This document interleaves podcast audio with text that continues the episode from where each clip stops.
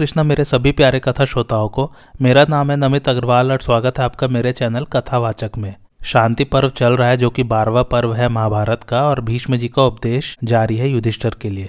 आइए आज की कथा आरंभ करते हैं। राजा युधिष्ठर ने पूछा, पितामह, जो धर्मनिष्ठ राजा अपने धर्म में स्थित रहना चाहे, उसे किस प्रकार बर्ताव करना चाहिए? भीष्म जी बोले, राजन, इस विषय में तत्वदर्शी महात्मा वामदेव जी का उपदेश रूप एक इतिहास प्रसिद्ध है। वसुमना नाम के एक विचारशील, धैर्यशाली और पवित्र चित्त राजा ने एक बार परम तपस्वी मुनिवर वामदेव जी से पूछा, था, भगवान, आप मुझे ऐसा उपदेश दीजिए जिसके अनुसार आचरण करने से मैं अपने धर्म से कभी न गिरूं। तब महातेजस्वी तपोनिष्ठ भगवान वामदेव जी कहने लगे, राजन, तुम धर्म का ही अनुष्ठान करो, धर्म से बढ़कर कोई भी चीज़ नहीं है। जो राजा धर्म में स्थित रहते हैं, वे इस सारी पृथ्वी को अपने काबू में कर लेते हैं, जिसकी दृष्टि में अर्थ सिद्धि की अपेक्षा भी धर्म का विशेष महत्व है, और जो उसी को बढ़ाने का विचार करता है, धर्म के कारण उसकी बड़ी शोभा होती है। इसके विपरीत जो राजा अधर्मोन्मुख होकर बलात् उसी का आचरण करता है, उसे धर्म और अर्थ बात की बात में छोड़कर चले आते हैं। जो दुष्ट अपने पापी मंत्री की सहायता से धर्म की हानि करता है, वह अपने परिवार के सहित प्रजा का वध्य हो जाता है। उसका सर्वनाश होने में देरी नहीं लगती। किंतु जो हितकारी बातों को ग्रहण करने वाला ईर्षा शून्य, जितेंद्रिय और बुद्धिमान होता है, उस राजा की इस प्रकार वृद्धि होती है जैसे नदियों के प्रवाह से समुद्र की। राजा को चाहिए कि धर्म, अर्थ, काम, बुद्धि और मित्रों से संपन्न होने पर भी अपने को कभी पूर्ण न समझे।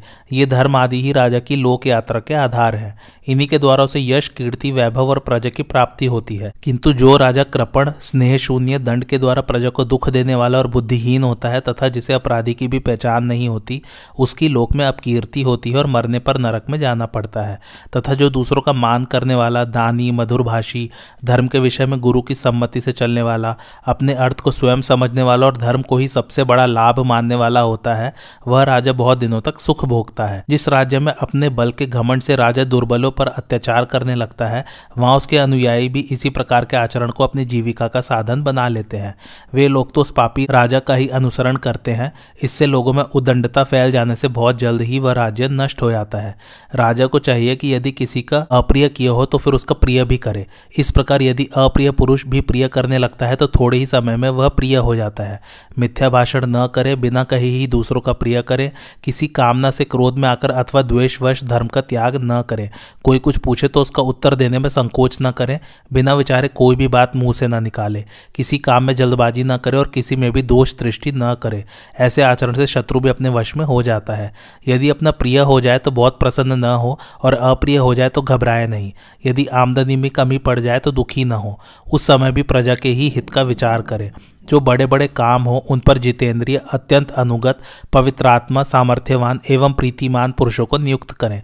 इसी प्रकार जिसमें ये सब गुण हो और जो राजा को प्रसन्न भी रख सकता हो तथा स्वामी का काम करने में सदा सावधान रहता हो, उसे धन की व्यवस्था का काम सौंपे। जो राजा मूर्ख, इंद्रिय लोलुप, लोभी, दुराचारी, दुष्ट, कपटी, हिंसक दुष्ट बुद्धि अविद्वान, अनुदार, मद्यपी, जुआरी, स्त्री लंपट और आखेट प्रिय पुरुष को महत्वपूर्ण कार्य पर नियुक्त करता है, उसकी राज्य लक्ष्मी नष्ट हो जाती है। जो राजा अपने शरीर की रक्षा और अपने रक्षणियों की रक्षा का ठीक प्रबंध करता है, उसकी प्रजा की वृद्धि होती है और उसे अवश्य ही महत्ता प्राप्त होती है। राजन, इस जगत में सभी पदार्थ नाशवान है, कोई भी वस्तु निरापद नहीं है, इसलिए राजा को धर्म पर स्थित रहकर धर्मानुसार ही प्रजा का पालन करना चाहिए। दुर्ग की रक्षा के साधन, युद्ध की सामग्री, न्याय की व्यवस्था, मंत्रियों के सत परामर्श और प्रजा को यथा समय सुख पहुंचाना, इन पाँच बातों से राज्य की उन्नति होती है। एक ही पुरुष इन सब बातों पर सर्वदा ध्यान नहीं रख सकता। इसलिए इन्हें योग्य अधिकारी को सौंप देने से राजा बहुत दिनों तक राज्य भोग सकता है। जो पुरुष दानशील, मृदुल स्वभाव, पवित्र चरित्र और दुख के समय अपने आदमियों को न छोड़ने वाला होता है, उसी को लोग राजा बनाते हैं। किंतु जो मन के प्रतिकूल होने के कारण अपने हितैषी की बात नहीं सुनता, सर्वदा लापरवाह सा रहता है और बुद्धिमानों के आचरणों का अनुसरण नहीं करता, वह छात्र धर्म से पतित हो जाता है। जो प्रधानमंत्री को त्याग करके निम्न श्रेणी के लोगों को अपना प्रिय बनाता है, द्वेषवश अपने सदगुणी संबंधियों का भी सम्मान नहीं करता, तथा जो चंचल, चित्त और अत्यंत क्रोधी है, वह तो सर्वदा मृत्यु के ही पड़ोस में रहता है। असमय में कभी कर न लगावे, अप्रिय हो जाने पर कभी दुखी न हो। प्रिय होने पर हर्ष से फूल न जाए। सदा शुभ कर्मों में लगा रहे। इस बात का ध्यान रखे कि कौन राजा मुझसे प्रेम रखते हैं, कौन केवल भय से आशय लिए हुए हैं और कौन इनमें बीच किसी स्थिति में है तथा बलवान हो जाने पर भी अपने निर्बल शत्रु का कभी विश्वास न करें। जो लोग पाप बुद्धि होते हैं, वे अपने सर्वगुण संपन्न और प्रिय भाषी स्वामी से भी द्रोह करने में नहीं चूकते। इसलिए ऐसे लोगों का कभी विश्वास न करें। यदि राज्य की जड़ मज़बूत न हो तो राजा को अनधिकृत देशों पर अधिकार करने की इच्छा नहीं करनी चाहिए, क्योंकि जिसके मूल में ही दुर्बलता है, उस राजा को इस प्रकार का लाभ होना संभव नहीं है। किंतु जिस राजा का देश प्रशस्त धन धान्य से पूर्ण, राजभक्त और संतुष्ट हो तथा जिसके मंत्री सुयोग्य हो और सैनिक संतुष्ट, सुशिक्षित एवं शत्रु को खदेड़ने में समर्थ हो, वह थोड़ी सी सेना से भी विजय प्राप्त कर सकता है। जिस राजा के पूर्ववासी और देशवासी जीवों पर दया करने वाले और धन संपन्न होते हैं, उसकी जड़ मज़बूत कही जाती है। जिसका वैभव दिनों दिन बढ़ रहा हो, जो सब प्राणियों पर दया रखता हो, काम करने में फुर्तीला हो और अपने शरीर की रक्षा का ध्यान रखता हो, उस राजा के राज्य की उत्तरोत्तर वृद्धि होती है। बुद्धिमान राजा को ऐसा काम कभी नहीं करना चाहिए जिससे भले आदमी बुरा समझते हो, उसे ऐसे काम में ही मन लगाना चाहिए जिससे सबका हित हो। जो राजा इस प्रकार का बर्ताव करता है, वह इस लोक और परलोक दोनों को सुधार कर विजय प्राप्त करता है। भीष्म जी कहते हैं, वामदेव जी के इस प्रकार कहने पर राजा वसुमना ने सब काम उसी रीति से किए। यदि तुम भी ऐसा ही आचरण करोगे तो निसंदेह अपने दोनों लोक बना लोगे। राजा युधिष्ठर ने पूछा पितामह, यदि कोई क्षत्रिय राजा दूसरे क्षत्रिय राजा पर चढ़ाई कर दे तो उससे उसके साथ किस प्रकार युद्ध करना चाहिए? भीष्म जी बोले, युधिष्ठिर, यदि वह कवच पहने हुए न हो तो उसके साथ युद्ध नहीं करना चाहिए।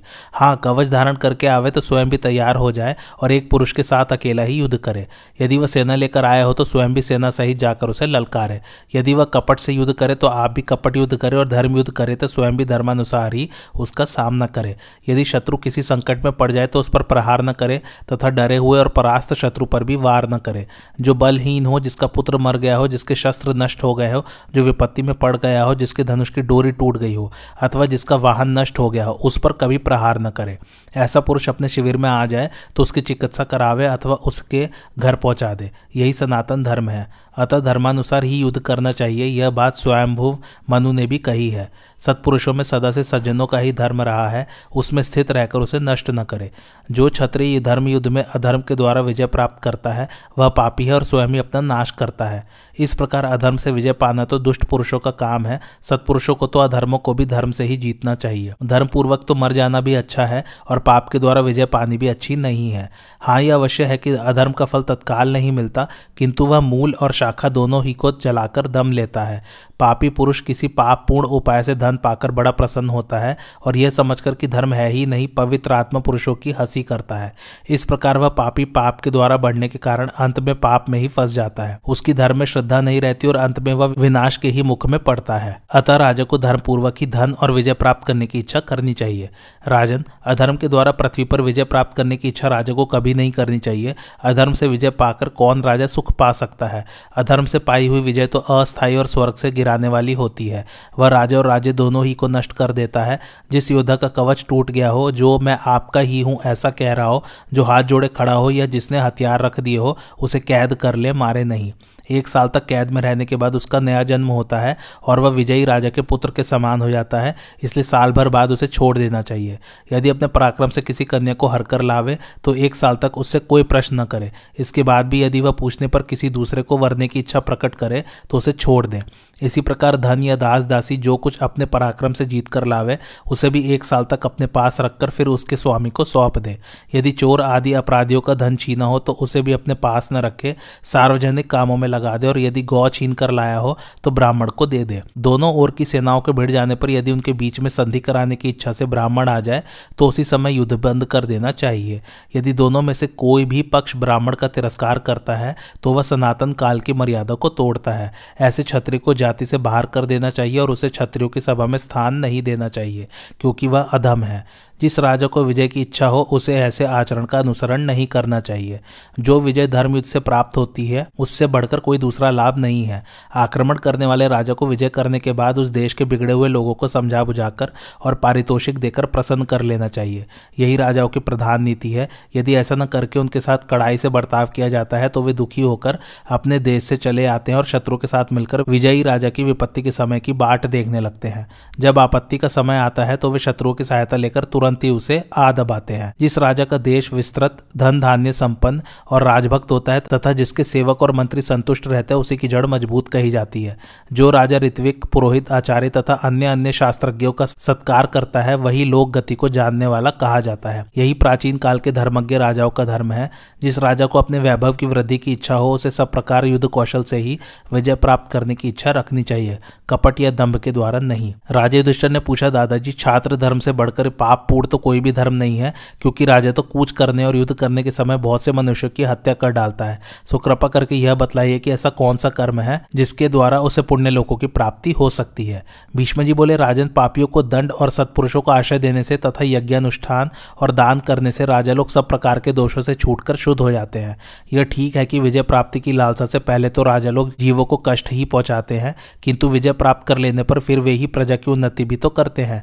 वे दान, यज्ञ और तप के प्रभाव से अपने सारे पाप नष्ट कर डालते हैं, फिर तो उनके पुण्य की ही वृद्धि होती है। जिस प्रकार खेती निराने वाला पुरुष खेत की सफ़ाई करने के लिए घास फूस को खाद डालता है, किंतु इससे उस खेती का कुछ भी नहीं बिगड़ता। उसी प्रकार जो शस्त्र चलाकर तरह तरह से सेना को संतप्त कर रहा है, उस राजा के इस कर्म का यही पूरा पूरा प्रायश्चित है कि फिर युद्ध से बचे हुए लोगों की उन्नति होने लगती है। जो राजा प्रजा को धनक्षय, प्राणनाश और दुखों से बचाता है तथा लुटेरों से उसके प्राणों की रक्षा करता है, वह धनदायक और सुखप्रद माना जाता है। जो निर्भय होकर शत्रु पर बाढ़ वर्षा करता है, उससे बढ़कर देवता लोग संसार में और किसी को नहीं समझते।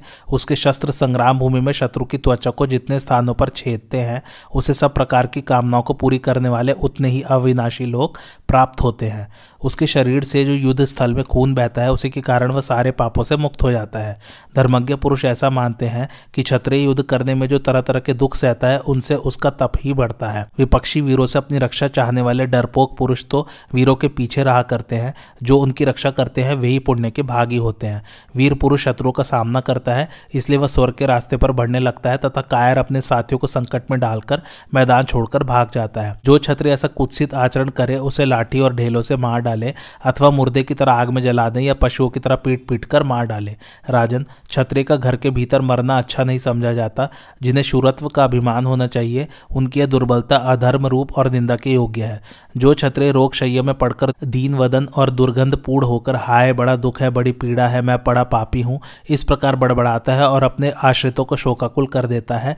वह निंदनीय ही है। सच्चा छत्री कुमार तो अपने जाति भाइयों के साथ शत्रुओं का संहार करते हुए उनके पहने शस्त्रों से छिन्न भिन्न होकर ही मरना चाहता है।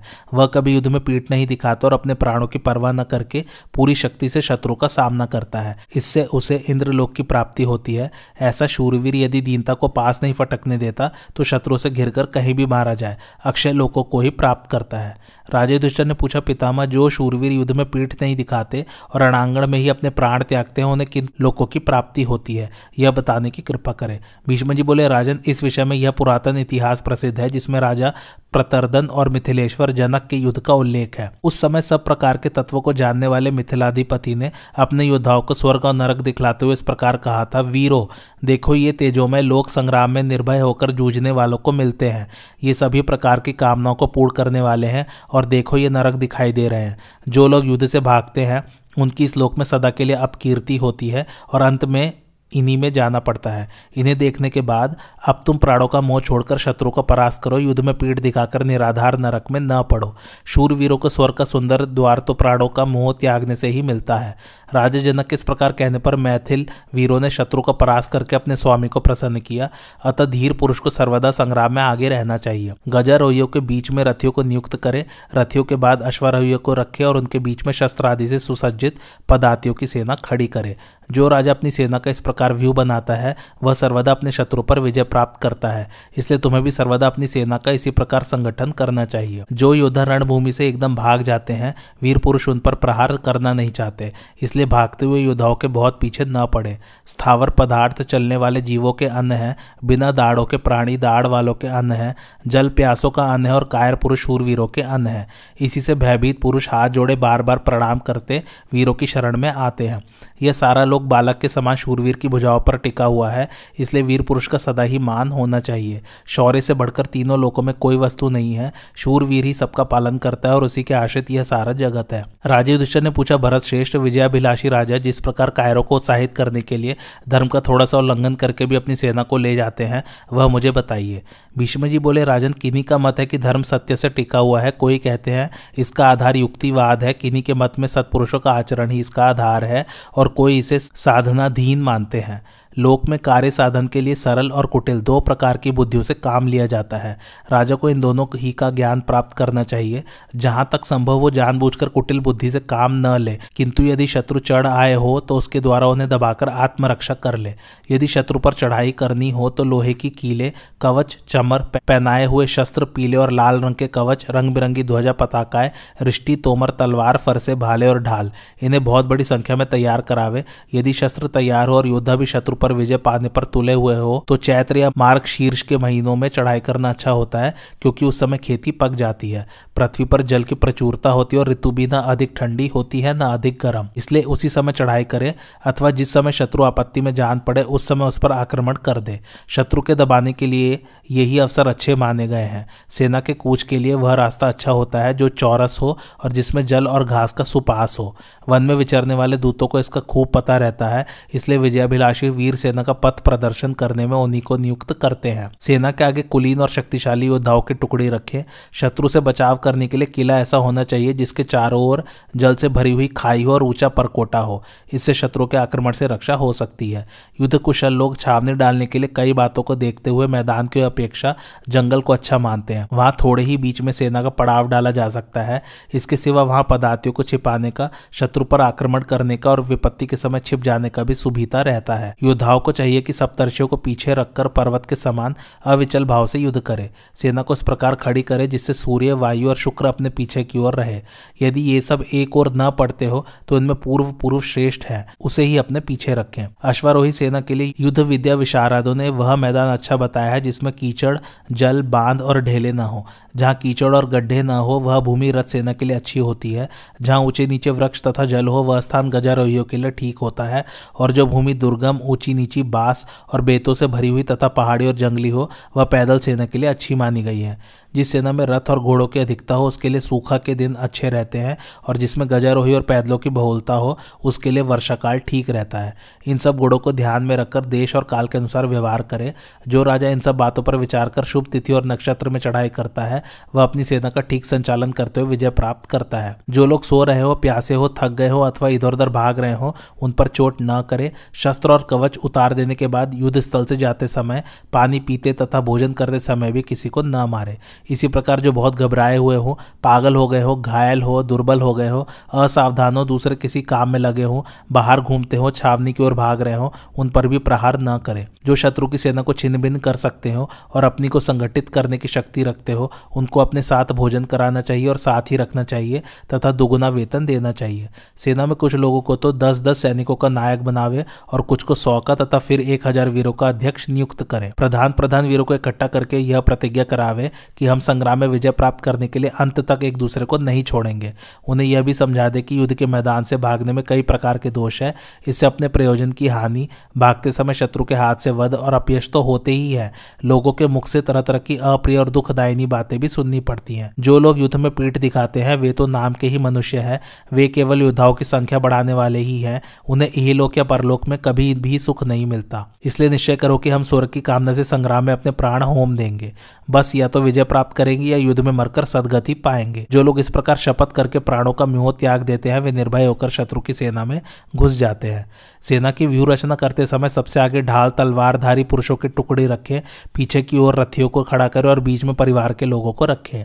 शत्रुओं पर आक्रमण करने के लिए जो पुराने सैनिक हो, वे आगे रहे और अपने पीछे चलने वाले पदार्थियों का उत्साह बढ़ावे। उन्हें प्रयत्न पूर्वक डरपोकों को भी उत्साहित करना चाहिए, अथवा उन्हें केवल सेना का विशेष समुदाय दिखाने के लिए ही साथ रखे। यदि थोड़े सैनिकों को बहुतों के साथ युद्ध करना पड़े तो उन्हें सूची मुख नाम का व्यू बनाना चाहिए और हाथ उठाकर इस प्रकार को लाल करना चाहिए। देखो देखो, वैरी भाग रहे हैं, हमारी मित्र सेना आ गई है, बेखटके चोट किए जाओ। इस प्रकार भीषण शब्द करते हुए साहस के साथ शत्रु पर प्रहार करे।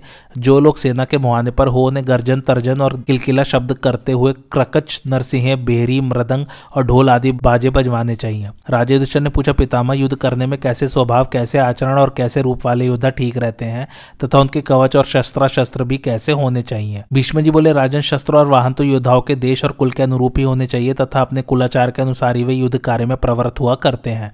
गांधार और सिंधु सौवीर देशों की योद्धा दांतों वाले प्रास से युद्ध करते हैं, वे बड़े निडर और बलवान होते हैं। उशीनर देश के वीर सभी प्रकार के शब्दों में कुशल और बड़े बलशाली होते हैं। पूर्वी योद्धा गज युद्ध में पारंगत होते हैं, वे कपट युद्ध करना खूब जानते हैं।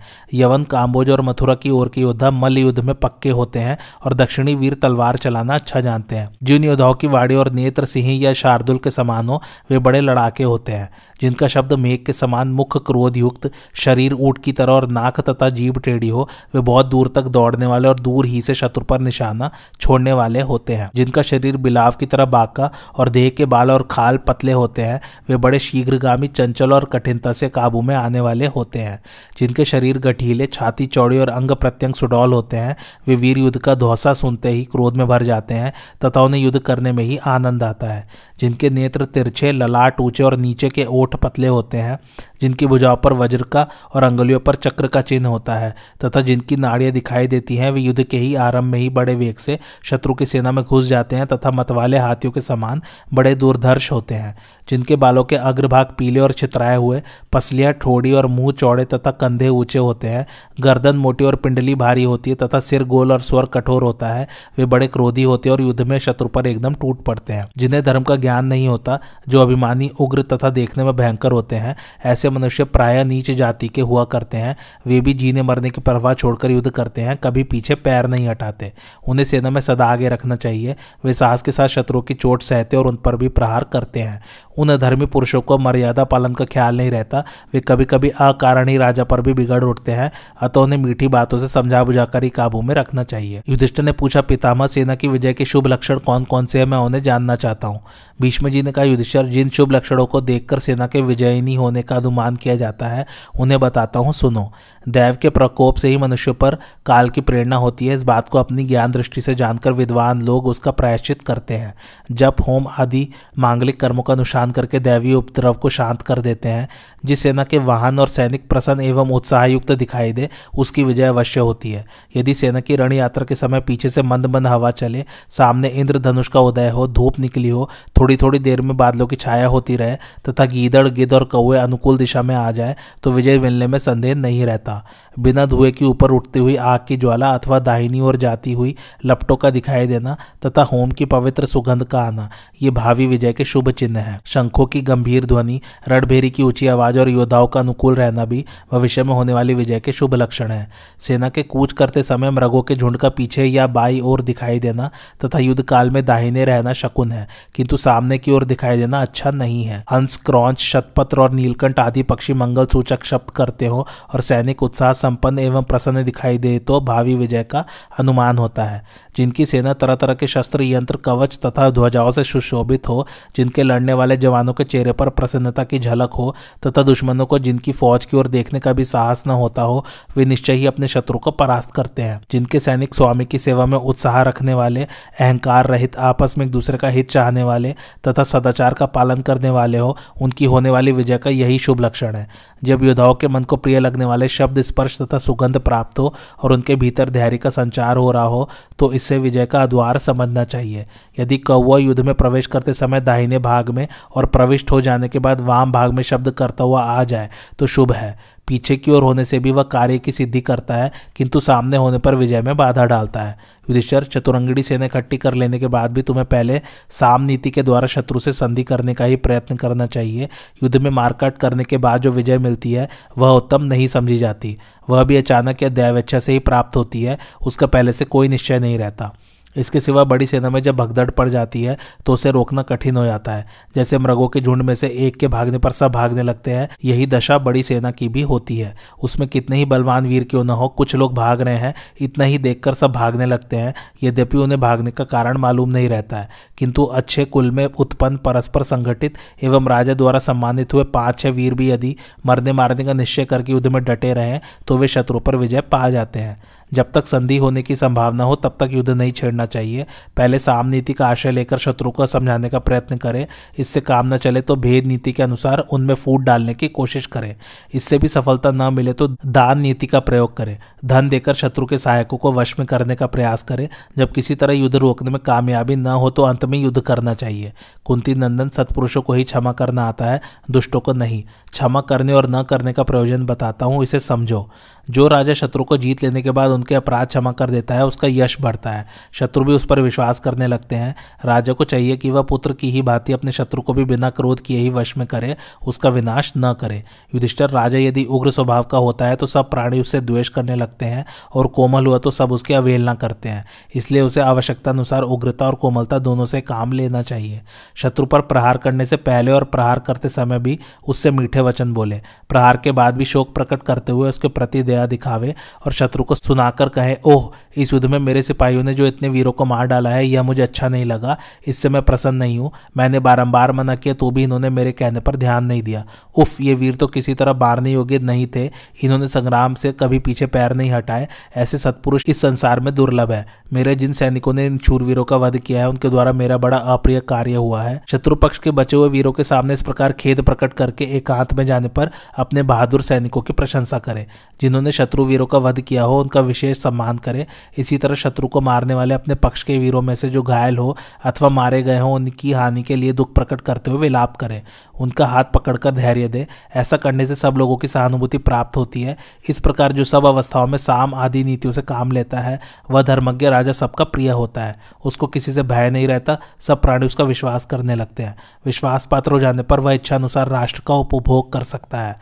अतः जो पृथ्वी का राज्य भोगना चाहता हो उस राजा को चाहिए कि सबका विश्वास भाजन बने और भूमंडल की सब ओर से रक्षा करे। युधिष्ठिर ने पूछा, पितामह, यदि राजा धर्मात्मा हो और उद्योग करते रहने पर भी धन न पा सके, उस अवस्था में मंत्री उसे कष्ट देने लगे और उसके पास खजाना तथा सेना भी न रह जाए तो सुख चाहने वाले उस राजा को क्या करना चाहिए?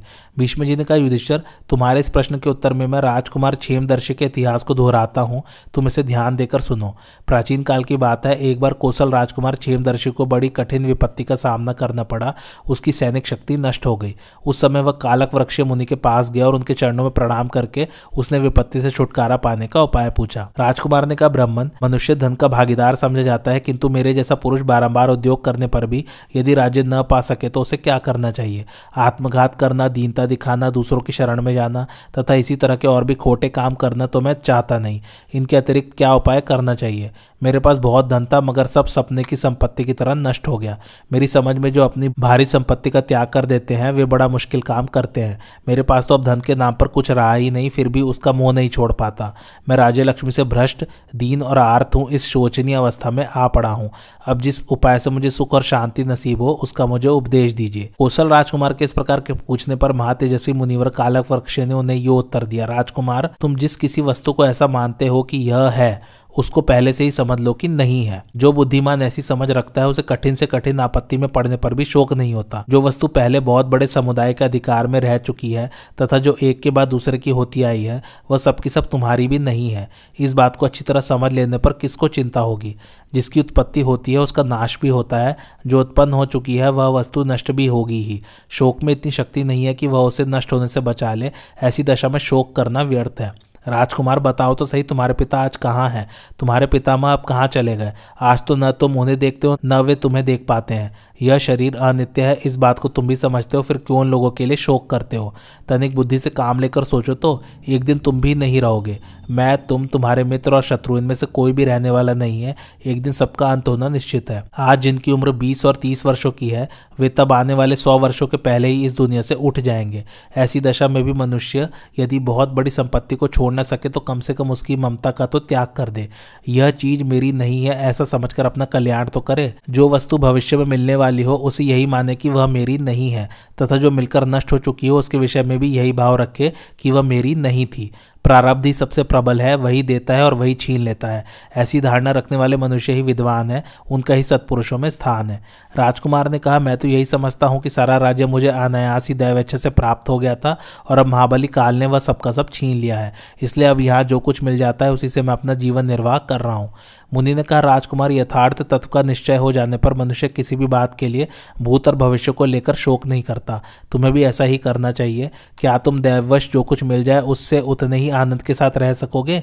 जैसा पहले रहते थे, आज राज्य लक्ष्मी से वंचित होने पर भी क्या तुम शुद्ध हृदय से शोक का परित्याग कर दोगे? पूर्व जन्म में किए हुए कर्मों के फलस्वरूप जब मनुष्य की भोग सामग्री छिन जाती है तो अपनी बुद्धुर बुद्धि के कारण वह विधाता को कोसने लगता है और स्वतः प्राप्त हुए परिमित पदार्थों से उसे संतोष नहीं होता। संसार के मनुष्य प्राय ईर्ष्या और अहंकार से भरे होते हैं, किंतु तुम तो ऐसे नहीं हो। सहसा दूसरों की संपत्ति देखकर तुम्हारे मन में डहा तो नहीं होती। योग धर्म को जानने वाले धर्मात्मा एवं धीर मनुष्य अपनी राज्य लक्ष्मी तथा पुत्र पौत्रों का भी स्वयं ही त्याग कर देते हैं। यद्यपि धन परम दुर्लभ है, तथापि यह अस्थिर है। ऐसा समझकर साधारण मनुष्य भी इसका परित्याग कर देते हैं। परंतु तुम तो समझदार हो, तुम्हें मालूम है कि भोग प्रारब्ध के अधीन और अस्थिर है। तो भी नहीं चाहने योग्य विषयों को चाहते हो और उनके लिए अत्यंत दीनता दिखाते हुए शोक कर रहे हो। भैया, इन कामनाओं को छोड़ो और उस बुद्धि को जानने का प्रयत्न करो जिससे जीव का कल्याण होता हो। जो तुम्हें अर्थ के रूप में प्रतीत हो रहे हैं, ये सब के सब अनर्थ ही हैं। तुम अर्थों को अनर्थ रूप ही समझो। इन भोग पदार्थों के पीछे कितने ही लोगों का सारा धन नष्ट हो जाता है, दूसरे लोग भोग जनित सुख को अक्षय मानकर उसके लिए ही धन की इच्छा करते हैं। कितने ही मनुष्य धन संपत्ति में इस तरह रम जाते हैं कि उन्हें उससे बढ़कर सुख का साधन और कुछ जान ही नहीं पड़ता। किंतु बड़े कष्ट से कमाया हुआ उनका वह अभिष्ट धन यदि नष्ट हो जाता है तो उनके सम्मान का सारा किला ही ढह जाता है। उस समय उन्हें धन से वैराग्य होता है कुछ ही मनुष्य ऐसे हैं जो अपना वास्तविक कल्याण चाहते हैं और परलोक में सुख पाने की इच्छा से लौकिक भोगों से विरक्त हो, धर्म की शरण लेते हैं। कुछ तो ऐसे हैं जो धन के लोभ में पड़कर अपने प्राण तक गवा देते हैं। वे धन के सिवा जीवन का दूसरा कोई उद्देश्य ही नहीं समझते। उनकी दीनता और मूर्खता तो देखो, जो इस अनित्य जीवन के लिए मोहवश धन में ही दृष्टि गढ़ाए रहते हैं। संग्रह का अंत विनाश है, जीवन का अंत मरण है और संयोग का अंत वियोग है। यह जानकर भी कौन इनमें अपना मन लगाएगा? राजन, चाहे मनुष्य धन को छोड़ता है या धन मनुष्य को छोड़ देता है, एक न एक दिन ऐसा अवश्य होता है, इस बात को जानने वाला कौन सा मनुष्य है जो धन के लिए चिंता करेगा? यह आपत्ति सिर्फ़ तुम्हारे ही ऊपर नहीं आई है, दूसरों के भी धन और मित्र नष्ट होते हैं, ऐसा जानकर अपने मन वाड़ी और इंद्रियों पर काबू रखो, घबराओ मत। तुम तो उत्तम ज्ञान से परितृप्त हो, तुम्हारे जैसे व्यक्ति को शोक नहीं करना चाहिए, तुम्हारी इच्छा बहुत थोड़ी है, तुम में चंचलता का दोष नहीं है, तुम्हारा हृदय कोमल और बुद्धि एक निश्चय पर डटी रहने वाली है, तथा तुम जितेंद्रीय और ब्रह्मचारी हो तुम्हारे जैसा मनुष्य शोक नहीं करता। तुम्हें कपट से भरी हुई और शास्त्र के विरुद्ध वृत्ति का आश्रय नहीं लेना चाहिए। क्रूरता का भी त्याग करना चाहिए। ये बड़ी ही दूषित और पापपूर्ण वृत्तियाँ हैं। कायर मनुष्य इनका आश्रय लेते हैं। तुम तो फल मूल से ही जीविका चलाते हुए अकेले वन में विचरते रहो। वाड़ी का संयम करके मन को वश में रखो और संपूर्ण प्राणियों के हित साधन में लग जाओ। सब पर दया करो। जंगली फल मूलों से ही संतुष्ट होकर जंगलों में अकेले विचरना ही विद्वान की योग्य वृत्ति है। मुनि ने कहा, राजकुमार, अब मैं तुम्हें राज्य की प्राप्ति के लिए एक नीति बता रहा हूँ। यदि इसके अनुसार कार्य करोगे तो तुम्हें पुनः महान राज्य प्राप्त हो सकता है। काम, क्रोध, हर्ष, भय और दम्भ छोड़कर शत्रु की भी सेवा करो। उसके सामने हाथ जोड़कर मस्तक झुकाओ। उत्तम तथा विशुद्ध व्यवहार से उसका विश्वास पात्र बनो। विदेह राज जनक, यद्यपि तुम्हारे शत्रु है, तथापि यदि तुम उन्हें प्रसन्न कर सके तो तुम्हें बहुत सा धन देंगे, क्योंकि वे सत्य प्रतिज्ञा है। यदि ऐसा हुआ तो तुमको बहुत से शुद्ध हृदय वाले दुर्व्यसनों से रहित तथा उत्साही सहायक मिल जाएँगे। जो मनुष्य शास्त्र के अनुकूल आचरण करता हुआ अपने मन और इंद्रियों को वश में रखता है, वह अपना तो उद्धार करता ही है। प्रजा को भी प्रसन्न कर लेता है। राजा जनक बड़े धीर और श्री संपन्न है। जब वे तुम्हारा सत्कार करेंगे तो सभी लोग तुम पर विश्वास करने लगेंगे। फिर तुम मित्रों की सेना इकट्ठी करना और अच्छे अच्छे मंत्रियों से सलाह लेना। इसके बाद शत्रु के शत्रु से मिलकर शत्रु सेना का विध्वंस करा डालना। अथवा अत्यंत दुर्लभ उत्तम पदार्थों, स्त्रियों, ओढ़ने, बिछाने के सुंदर वस्त्रों अच्छे अच्छे पलंग, आसन और सवारियों, बहुत धन खर्च करके बनवाए हुए महलों तरह तरह के रसों, सुगंधित पदार्थों और फलों में शत्रु को आसक्त करो, तथा उसमें भांति भांति के पशुओं और पंछियों को पालने का भी शौक पैदा करो, जिससे इन व्यसनों में अधिक धन खर्च करने के कारण शत्रु की आर्थिक शक्ति नष्ट हो जाए। बुद्धिमानों के विश्वास भाजन बनकर शत्रु के राज्य में भ्रमण करो और कुत्ते, हिरन तथा कौओं की तरह चौकन्ने रहकर मित्र धर्म का पालन करो। शत्रु से इतने बड़े बड़े कार्य प्रारंभ कराओ, जिनका पूरा होना बहुत कठिन हो। बलवानों के साथ उसका विरोध करा दो। बड़े बड़े बगीचे, बहुमूल्य पलंग बिछौने तथा भोग विलास के अन्य कामों में खर्च कराकर सारा खजाना खाली करा दो। शत्रु का कोष छीड़ होते ही वह वश में आ जाता है। हो सके तो बैरी को विश्वजित यज्ञ में लगाकर उसके द्वारा दक्षिणा रूप में सर्व स्व का दान करा दो। इससे तुम्हारा मनोरथ सिद्ध होगा। फिर किसी मोक्ष धर्म के ज्ञाता पुरुष को बुलाकर शत्रु के समक्ष कुछ ऐसा उपदेश कराओ, जिससे वह राज्य के परित्याग की इच्छा करे। यदि उसका शरीर निरोग हो तो सिद्ध औषध का प्रयोग करके उसको बरवा डालो। उसके घोड़े, हाथी और मनुष्यों को भी कृत्रिम उपायों से मौत की घाट उतार दो। वे तथा और भी बहुत से दम्भपूर्ण उपाय है, जिनसे बुद्धिमान मनुष्य शत्रु का सर्वनाश कर सकता है। राजकुमार ने कहा, ब्राह्मण, मैं कपट और दम्भ का आशय लेकर जीवित रहना नहीं चाहता। अधर्म से मुझे बहुत बड़ी संपत्ति मिलती हो तो भी मैं उसकी इच्छा नहीं करता। इन दुर्गुणों का तो मैंने पहले से ही त्याग कर दिया है, जिससे किसी का मुझ पर संदेह न हो और मेरी तथा सबकी भलाई हो। क्रूरता का बर्ताव करके मुझे जगत में जीवित रहने की इच्छा नहीं है, अतः मैं अधर्म का आचरण नहीं कर सकता और आपको भी ऐसा करने के लिए मुझे उपदेश नहीं देना चाहिए। मुनि ने कहा, राजकुमार, तुम जैसा कहते हो, वैसे ही गुणों से युक्त भी हो। स्वभाव से ही तुम धर्मात्मा हो और बुद्धि के द्वारा तुम्हें बहुत बातों का ज्ञान है। इसलिए तुम्हारे और राजा जनक के कल्याण के लिए अब मैं स्वयं ही यत्न करूँगा, अथवा तुम दोनों में ऐसा संबंध करा दूँगा जो स्वाभाविक और चिरस्थायी होगा। तुम्हारा जन्म उच्च कुल में हुआ है, तुम विद्वान, दयालु तथा राज्य संचालन की कला में निपुण हो, तुम्हारे जैसे योग्य पुरुष को कौन अपना मंत्री नहीं बनाएगा? यद्यपि तुम्हें राज्य से भ्रष्ट कर दिया गया है और तुम बहुत बड़ी विपत्ति में फंस गए हो तो भी तुमने क्रूरता को नहीं अपनाया। दया युक्त बर्ताव से ही जीवन बिताना चाहते हो। इसलिए जब विधेय राज जनक मेरे आश्रम पर आएँगे, उस समय उन्हें जो आज्ञा दूँगा, उसे वे निसंदेह पूर्ण करेंगे। इस प्रकार आश्वासन देकर मुनि ने राजा विधेय को अपने यहाँ बुलवाया और कहा, राजन, यह राजकुमार उच्च वंश में उत्पन्न हुआ है। इसकी अंतरंग बातों से भी मैं परिचित हूँ। इसका हृदय दर्पण के समान शुद्ध और स्वच्छ है। शरतकालीन चंद्रमा के सदृश उज्जवल है। मैंने हर तरह से इसकी परीक्षा कर ली है। इसके भीतर दुर्भावना का नाम नहीं है। इसलिए तुम इसके साथ संधि कर लो और मुझ पर जैसा विश्वास करते हो, वैसा ही इस पर भी करो। कोई भी राज्य मंत्री के बिना तीन दिन भी नहीं चलाया जा सकता और मंत्री शूरवीर एवं बुद्धिमान पुरुष को ही बनाना चाहिए। धर्मात्मा राजाओं के लिए जगत में मंत्री के सिवा दूसरा कोई सहारा नहीं है। यह राजकुमार महात्मा है। इसने सत्पुरुषों के मार्ग का आश्रय लिया है। यदि तुम धर्म को साक्षी देकर इसे सम्मानपूर्वक अपनाओगे तो यह तुम्हारे सब शत्रुओं को अपने अधीन कर लेगा। मेरी बात मानकर तुम युद्ध के बिना ही इसे वश में करो। मंत्री बनाकर इसके हित साधन में लगे रहो। किसी की भी जय या पराजय सदा नहीं रहती। इसलिए जैसे दूसरों की संपत्ति छीनकर स्वयं भोगते हो, वैसे ही दूसरों को भी अपनी संपत्ति भोगने का अवसर देना चाहिए। जो दूसरों का संहार करते हैं, उन्हें अपने संहार होने का भी सदा ही भय बना रहता है। मुनि के इस प्रकार कहने पर राजा जनक ने उनका पूर्ण सम्मान किया और उनकी बात का अनुमोदन करते हुए कहा, मुनिवर, आप महान बुद्धिमान है, आपने अनेकों शास्त्रों का श्रवण किया है तथा आप सदा दूसरों का कल्याण चाहते रहते हैं, अतः आपकी जो आज्ञा हो उसे स्वीकार करने में हम दोनों की ही भलाई है। मेरे लिए जो जो आज्ञा हुई है, वह सब पूर्ण करूँगा। यह तो मेरे परम कल्याण की बात है, इसमें अन्यथा विचार करने की कोई आवश्यकता ही नहीं है। तदंतर मिथिला नरेश ने कौशल राजकुमार को पास बुलाकर कहा, राजन, मैंने धर्म और नीति का आश्रय लेकर संपूर्ण जगत पर विजय पाई है, मगर आपने अपने गुड़ों से आज मुझे भी जीत लिया। अतः मैं आपका हृदय से स्वागत करता हूँ। आप मेरे घर पधारे। इसके बाद दोनों ने मुनि की पूजा की और फिर साथ ही घर गए। विदेह ने कौशल्य को अपने महल में ले जाकर पाद्य अर्घ्य आचमनीय तथा मधुपर्क से उसका विधिवत पूजन किया और उसके साथ अपनी पुत्री का ब्याह कर दिया। दहेज में नाना प्रकार के रत्न भी भेंट किए। यही राजाओं का परम धर्म है। उन्हें परस्पर मेल करके ही रहना चाहिए। युधिष्ठर ने पूछा, भारत धर्म का रास्ता बहुत बड़ा है और उसकी अनेकों शाखाएँ हैं। इनमें से किस धर्म को आप सबसे प्रधान एवं विशेष रूप से आचरण में लाने योग्य समझते हैं? जिसका अनुष्ठान करके मैं एलोक और परलोक में भी धर्म का फल पा सकूँगा। भीष्म जी ने कहा, युधिष्ठर, मैं तो माता पिता तथा गुरुजनों की पूजा को ही सबसे श्रेष्ठ धर्म समझता हूँ। इसका पालन करने वाला मनुष्य पुण्य लोकों पर तो विजय पाता ही है। इस संसार में भी उसे महान सुयश प्राप्त होता है। माता पिता और गुरुजन जिस काम के लिए आज्ञा दे, वह धर्म के अनुकूल हो या विरुद्ध, उसका पालन करना ही चाहिए। दूसरा, कोई कार्य धर्म के अनुकूल हो तो भी उनकी आज्ञा न मिलने पर उसे नहीं करना चाहिए। जिस काम के लिए उनकी आज्ञा हो, वह धर्म ही है, ऐसा निश्चय रखना चाहिए। आज की कथा यही समाप्त होती है। कैसी लगे आप लोगों को मेरी कथा मुझे कमेंट करके ज़रूर बताइए और मेरे चैनल कथावाचक को लाइक, शेयर और सब्सक्राइब ज़रूर कीजिए। थैंक्स फॉर वॉचिंग, धन्यवाद।